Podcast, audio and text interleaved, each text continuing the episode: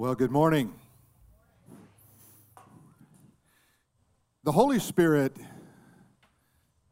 orchestrates every moment of our lives for the good. And He ministers to us in ways that we don't even know and can't anticipate. And that statement may not have bearing on you right now, but let me just uh, say, as a church, it has a great deal of bearing. Um, because this uh, past week, uh, one of our staff members, our team members, Joshua Pumphrey, was uh, died in a result of a bike accident. And uh, he was the guy that was in charge of building all the infrastructure, the sound, lights, and everything you experience today. He had his hand in. And uh, his wife, uh, Tanya, and her family, and Josh's family, they're here, and Tanya and Josh were just married three weeks ago. And I, and I just, I just want to say that to, to put, you, put everything in perspective of what you just heard today musically. Because it, it does, it's really interesting that just by a decision we made a few weeks ago that Matt would stay here, that we would do certain songs, and that this would all come together in a way that really is for the glory of God.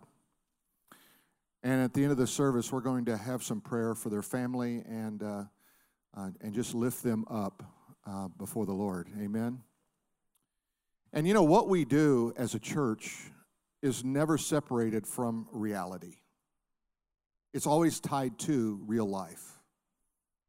And whether it's ministering to a family in grief, feeding a family that's hungry, celebrating during a time of wedding, or any other event, the church is essential.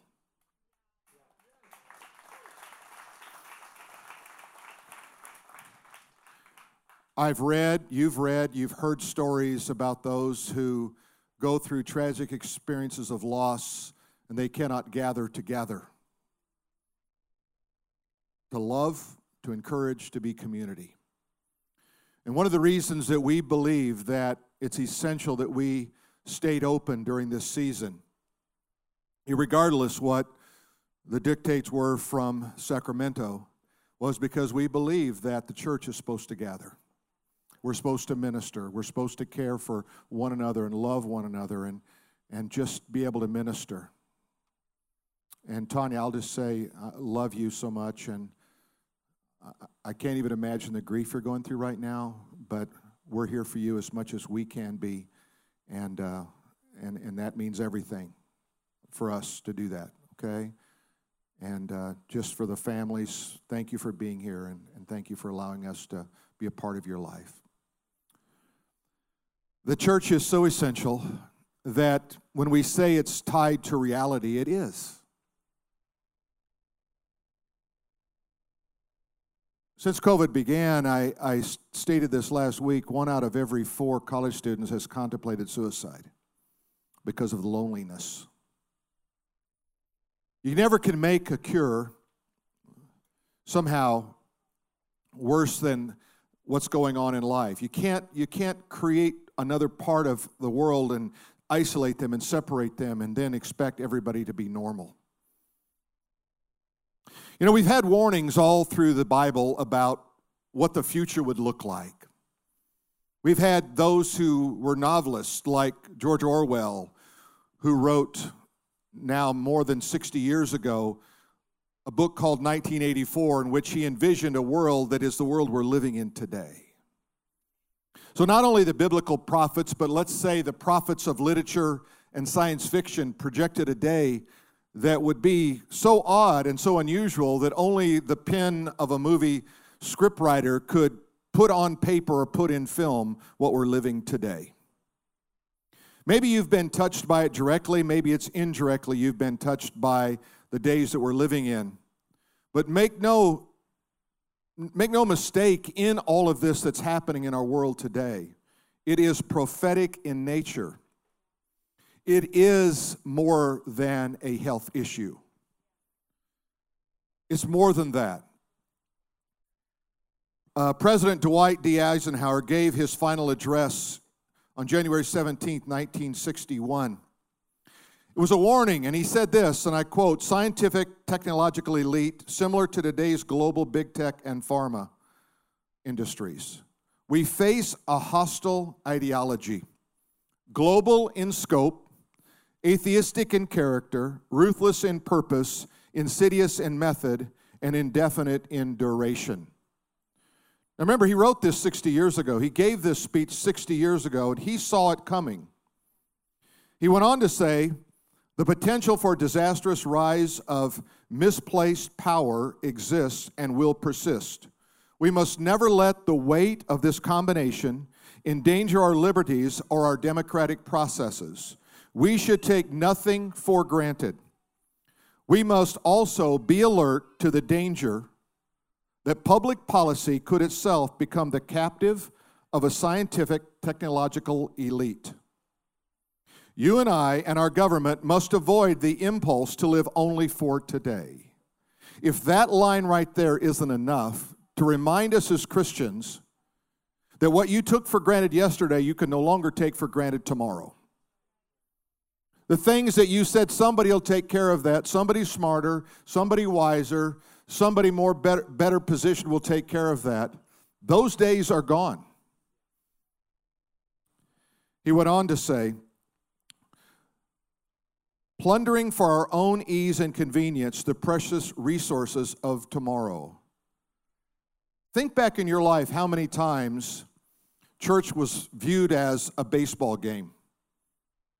Let me explain. There's so many games, we can always pick up one next time. Never quite understood baseball having that many games. 100 plus games, you can miss 75 and still feel good. Church is a little bit like that. In times past, people say, oh, you know, I'm going there, I'm going to do this, so I can always pick up church next week.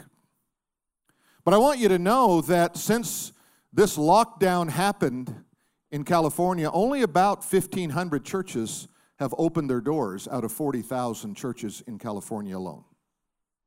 So, where you are today, what you're doing today, is a very unusual thing in California. While we somehow work through lockdown, our governor enjoys a delicious dinner at a luxurious restaurant called French Laundry and tells us what we should do. Last time I read the Constitution, it said, We the people. It doesn't say you, the president, you, the governor, you, the senator, you, the congressman. It says we, the people. You see, the framers of our Constitution understood tyranny on a scale that was beyond imagination. Fleeing that place, came to America to establish something different a constitutional republic that would be based on the citizens, those who would rule the country would be the citizens. Eisenhower went on to say, We cannot mortgage our grandchildren's material assets without risking the loss also of their political and spiritual heritage. We want democracy to survive for all generations to come, not to become the insolvent phantom of tomorrow. Words well spoken. If we don't know our history, it's hard to understand where we've been and what's been said about our future. One of the things that we endeavor to do is to help you understand your history and then put it in the framework of biblical authority and understanding. So that you're reading, you're reading what's happening out here in the world and you're always looking at it with the other hand reading the word of god saying what does the bible say? Is it applicable? And how does it connect to all the all these pieces? Well i want you to know the bible is always relevant amen it doesn't need to be revised. It doesn't need to be renewed. It doesn't need another publishing to try to figure out what's wrong with it. It is the breath of Almighty God. It is the Word of God spoken and written, and Jesus is the living Word Himself. We're living in an age of confusion. That's our day. It is an age of confusion. In Paul's uh, letter to the Colossians, he wrote in chapter 2, verses 8 through 10, he said, See to it that no one takes you captive. Now, I want to just pause right there for a moment. Paul said there are going to be those who are going to put you in prison, so to speak. They're going to take you captive. And here's how they're going to do it by philosophy and empty deceit. Now, there's a good aspect of philosophy, but most philosophy is anti God. Someone described philosophy as being uh, the word spoken in a dark room by a blind man who, who couldn't get out the door. It is just, there's just an emptiness there. Yeah, where do I go with this? But it says, according to human tradition. You see, sometimes people will say, well, you know, I think really the, the way that we've, we've done in the past, that needs to change. We need to go ahead and operate this way. What makes the most sense? Let's go ahead and decide by a consensus of the elite what the future should look like. But how hopeless and helpless is that? He said, according to the elemental spirits of the world. This is talking about demonic spirits who influence our thinking and not according to Christ. So, what happens is you're going to be swayed one way or the other. You're either going to be swayed by the power and the Word of God, or you're going to be swayed by the elementary spirits, the philosophy, and empty deceit, and you're going to be held captive. You get to choose. See, the great thing about being created in the image of God is you have the freedom to choose your future. You can choose life, or you can choose to go down another road. But if you choose the right road, the road of life, you're going to see things that you've never seen before. God's going to give you a wisdom in the mind of Christ to be able to understand and interpret today's events in light of what the Word of God has to say. That's why it's important for you to enrich yourself in the Word of God, to grow up in all ways that you might be mature and strong and not be tossed to and fro by every wind of doctrine as children, but rather be mature with the mind of Jesus Christ. It says, For in him, that is Christ, dwells all the fullness of bo- in bodily form, and you have been filled in him who is the head of all rule and all authority. Now, this age of confusion, I'm just going to touch on a couple of things. We could spend a week on this subject, but let me just talk about relativism here for a moment. To have a relative mindset is to be able to look at things and say, everything works. Everything works. If it's true for you, it's true for me. Here's the, de- the definition all points of view are equally valid. So you have the socialist, you have the communist, you have that one who believes in democracy, you have that one who believes in anarchy. All are true with this mindset. It's true for you, it must be true. This means that all moral positions, all religious systems, and all art forms, all political movements are true. Are you living that out today? Have you heard people say, well, that may be good for you, but you know, that's really not my perspective? You see, there is either absolute truth or is there, there is not absolute truth. What is absolute truth? It means that God has set a standard, God has revealed truth to us, and that is infallible. It always stands, it always works, it's always right. He was the great lawgiver who gave truth. If you don't have that, then everything is subject to this idea, it's relative. And so if you believe that exterminating six million Jews during World War II is correct, then you're right. If you believe aborting babies is okay because they're not really human, then that's okay because that's a relative position. Or you believe in absolute truth, that God is a revealer of truth. Remember, Jesus made a pretty bold statement. Jesus said, I am the way, I am the truth, and I am the life. He didn't say, I am a way, I'm kind of the truth, and you might find some life in me. He was either Lord or he was a lunatic. because he claimed to be God, a very God. He was not crucified for walking on water, feeding uh, the hungry. He was not crucified for any of those things. He was not even crucified for claiming to be Messiah. He was crucified for claiming to be God. The Jews said, You, being a man, make yourself to be God. Yes, he is God in the flesh. Because it took a perfect sacrifice of God in human flesh to pay the price for your sin. Because you always come short. I always come short of the glory of God, but Jesus never did. Though tempted in all ways, the Bible said, yet he was without sin. The sinless God man hung on a cross for your sins, past, present, and future, and rose from the dead to give you eternal life. George Orwell has become another reading chapter for me. I've gone back now and reread 1984 a couple of times. But listen to what he said In a time of universal deceit, telling the truth is a revolutionary act. Who would ever think that claiming that liberty is important for Americans would be a revolutionary act? Whoever thought saying that free speech is important for Americans would be a revolutionary act? We're living in that day. The second thing is groupthink.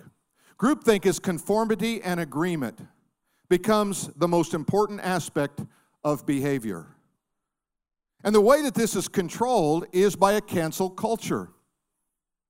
So if you're not thinking like me, I'm going to cancel you, I'm going to persecute you, I'm going to I'm going to do something evil to you because you're not thinking like I think. I want you to see this video, and then we'll comment on it afterwards. It illustrates this truth pretty good.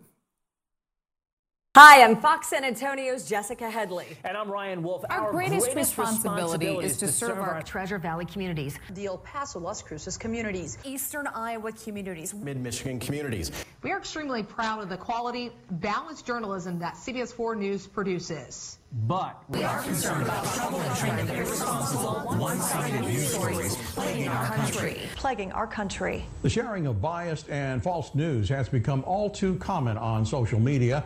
More alarming, some media outlets publish these same fake stories without checking facts first. The sharing of biased and false, false news has, has become, become all too common on, on social, social media. media. More alarming, some media outlets publish these same fake true without checking facts first. Unfortunately, some members of the media use their platforms to push their own personal bias and agenda to control exactly what people think. And this, this is extremely dangerous to our democracy. This is extremely dangerous to our democracy.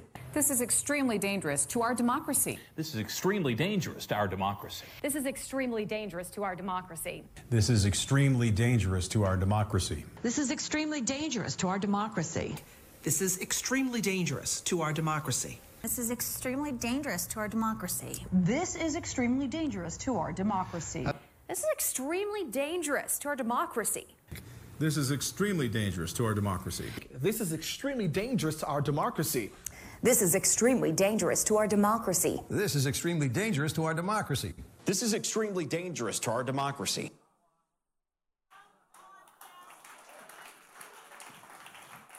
You ever feel like you're being played?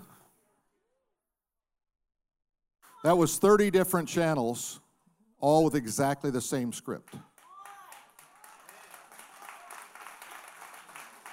If this isn't an age of confusion, I don't know what is.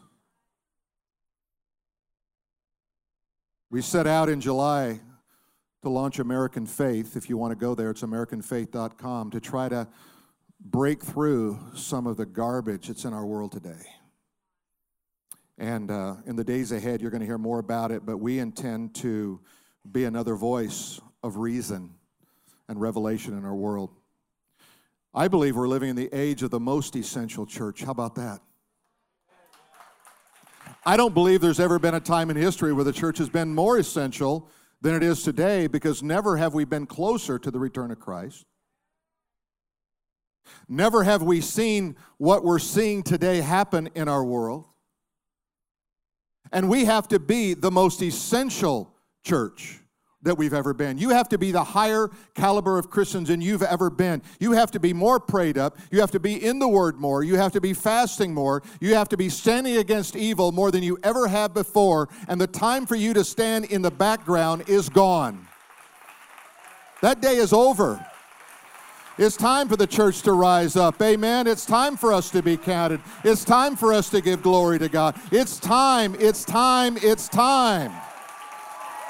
Amen.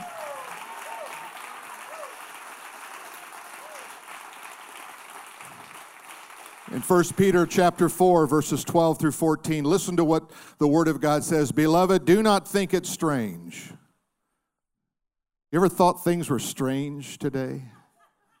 Or that it's strange that the church is under persecuted in, in America? He said, Do not think it strange concerning the fire, fiery trial which is to try you. Fiery trials are designed to try you. I don't like fiery trials. Oh, I don't either. I mean, if you've got a multiple choice, fiery trial, you know, no problems, lots of money, lots of friends, everybody loves me, which box do you check? I don't check that second box. I mean, I, am checking, I mean, I don't check that first. I'm checking the second box. I want to be just loved by everybody, liked by everybody, always have money. Everybody loves Jesus. I walk up and they don't even ask, I don't even have to say anything. Go, would you tell me about Jesus? That world doesn't exist. He says, Don't think it's strange. Why? Because fiery trials are to try you. Why do I need to be tried? Because you're not pure. See, trying has to do, the, the metaphor there is taking gold and trying it, that is, testing it, heating it up seven times so that that, that gold reflects the glory of God. When you get heated up, when you get put in a trial, guess what? The stuff that doesn't matter falls away. Am I right? He says, which is to try you as though some strange thing were hap- had happened to you. I can't believe I'm going through this. Well, believe it. Jesus said this to Peter Peter, Satan's desire is to sift you like wheat. But I've prayed for you that your faith fail not. I don't know about you, I'd rather have a different version of that one. How about this? Phil, Satan's desire is to sift you like wheat, but I'm not going to let it happen. Why did Peter need to go through the sifting like wheat to find to get the grain separated from the chaff? To bring out the pure, to bring out the best in us. And he says, he goes on to say, but rejoice to the extent that you partake in Christ's sufferings, that when his glory is revealed. You know what that is? That's the return of Christ when his glory is revealed when you see christ as he is 1 john chapter 3 you will be like him when his glory is revealed you also may be glad with exceeding joy if you are reproached for the name of christ blessed are you go to work you talk about christ somebody gives you a hard time you come back and you whine about it he says rejoice it's so good somebody persecuted me today at work so good, somebody wouldn't listen to me at, today at school. Oh, yeah, we don't have that anymore.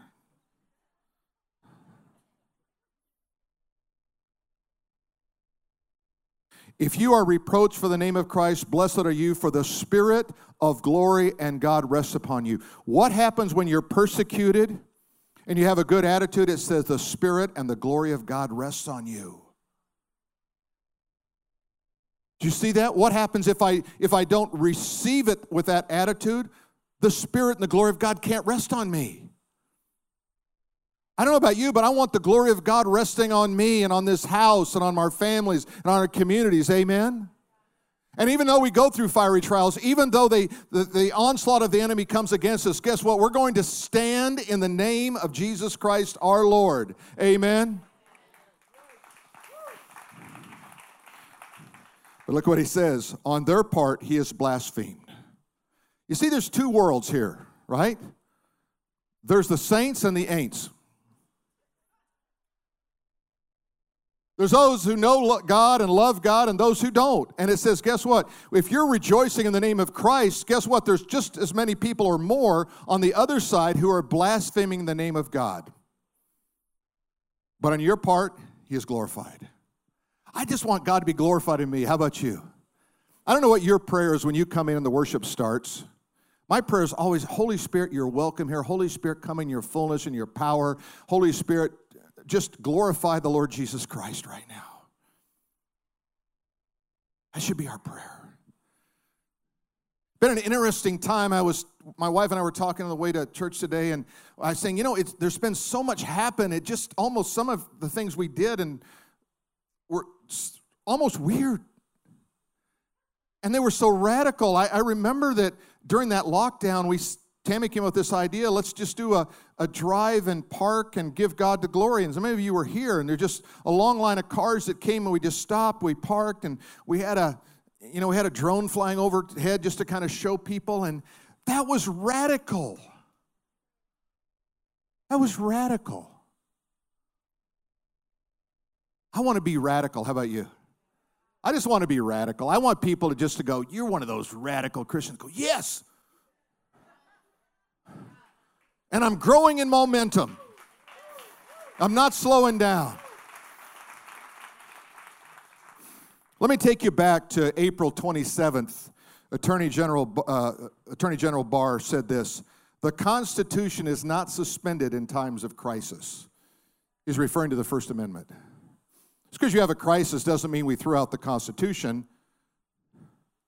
And then let me just follow up with another comment that happened, another statement uh, by Supreme Court Justice Neil Gorsuch. This was the New York case where the Supreme Court overruled uh, New York's stand against religious institutions gathering. It was a big victory. It was a five to four victory. It would not have happened without our newly elected Supreme Court member.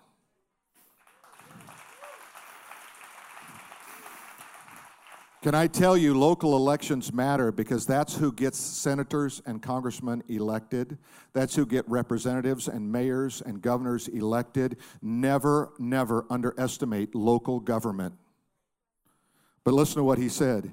It is time past to make plain that while the pandemic poses many grave challenges, there is no world in which the Constitution tolerates a color coded executive edicts that reopen liquor stores and bike shops but shutter churches, synagogues, and mosques.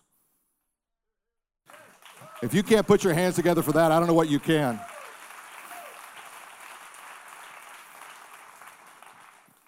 But I also think it's an age of the overcomer. How many of you want to be an overcomer? Right? I don't want to be overcome, I want to be an overcomer. Romans chapter 8, verse 31. If God is for us, let's say it together. If God is for us, who can be against us? When you get God on your team, you're going to win. I played football in ninth grade with Bob Galloway. Bob Galloway was the biggest human being that ever lived. I was the second largest human being, and I underweighed him by 100 pounds. So when it came to drills like carrying Bob Galloway, I was the guy that had to carry Bob Galloway. Bob Galloway weighed about 270 in ninth grade. I don't care who you are, that's a big boy. And I'd get him on my back, my legs would start to quiver. You know, and I'd complain to the coach. He'd call me a wimp, call me all kinds of names you can't call them people now, but it motivated me. But guess what? When we had Bob, we had a whole line. Bob was like four other ninth graders. We always won. We had Bob on our team. We got Jesus on our team. Amen. We're going to win all the time. All the time we're going to win. Just because you get set back doesn't mean you're not got a, you don't have a comeback in you. Romans chapter 8 35 Who will separate us from the love of Christ? Shall tribulation? The obvious answer is no. Distress? No. Persecution? No. Famine? No. Nakedness? No. Peril or sword? No. Nothing will separate you from His love. You're his child. You've been born and brought into the kingdom by the blood of the Lamb. You are born again. Romans chapter 8, verse 38 and 39, he said, For I am persuaded that neither death nor life, nor angels, principalities, or powers, nor things present nor things to come, nor height nor depth, nor any other created thing shall be able to separate us from the love of God which is in Christ Jesus our Lord. Can you say amen to that? Let me give you some things that I think overcomers do. Overcomers look for solutions in every problem. We are never going to get out of problems, people. It's just part of being human. Problems will challenge us on every hand, but you're an overcomer. Overcomers prepare for the next giant. You know, David didn't pick up five stones for no purpose. When he faced Goliath, he only needed one. But if you read the biblical narrative more, you'll understand that Goliath had four brothers. He had a stone for every brother. Guess what? You take care of the giant in your life, and his friends and brothers leave you alone because you've been challenged with the power of God. Overcomers develop their potential. This is a time for some of you to birth new things in your life. Not to, not to try to look back and try to regain what you lost, but say, how can I develop the potential that God has put in me? How can I create something new? How can I move forward in this world where it has changed radically? I am created in the image of God. I have creativity, I have power, I have mind, I have authority, I have dominion. I have all of these things. It's a time for God to birth in you. I'm praying right now, God is birthing in some of you new visions, new dreams, new hopes, new life, new resources, new friends, new colleagues, new things that God is going to do a new thing today. Amen. Overcomers pick their battles carefully. Not every battle is worth fighting. You pick the ones that are going to be strategic in your life and move you forward. You let somebody else pick the, the, the take care of the smaller battles. You pick your battles very, very carefully.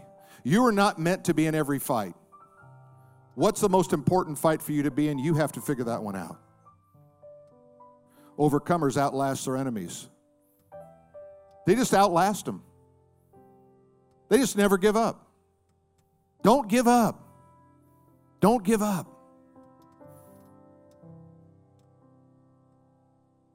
When I was in uh, sixth grade, my buddy Lee Daniels, who was a good friend, he and I challenged the man on the other side of the fence to a wrestling match. And uh, we thought we were pretty tough. We knew we were in trouble when he took one hand, threw both legs over the fence, and said, Let's go for it, boys. He turned us every way but loose. We were crying like babies. I couldn't wait to get loose. It was a great moment in my life. You know why? When we got done, you know what he said to me? He said, Your problem is you gave up too soon. You gave up too soon.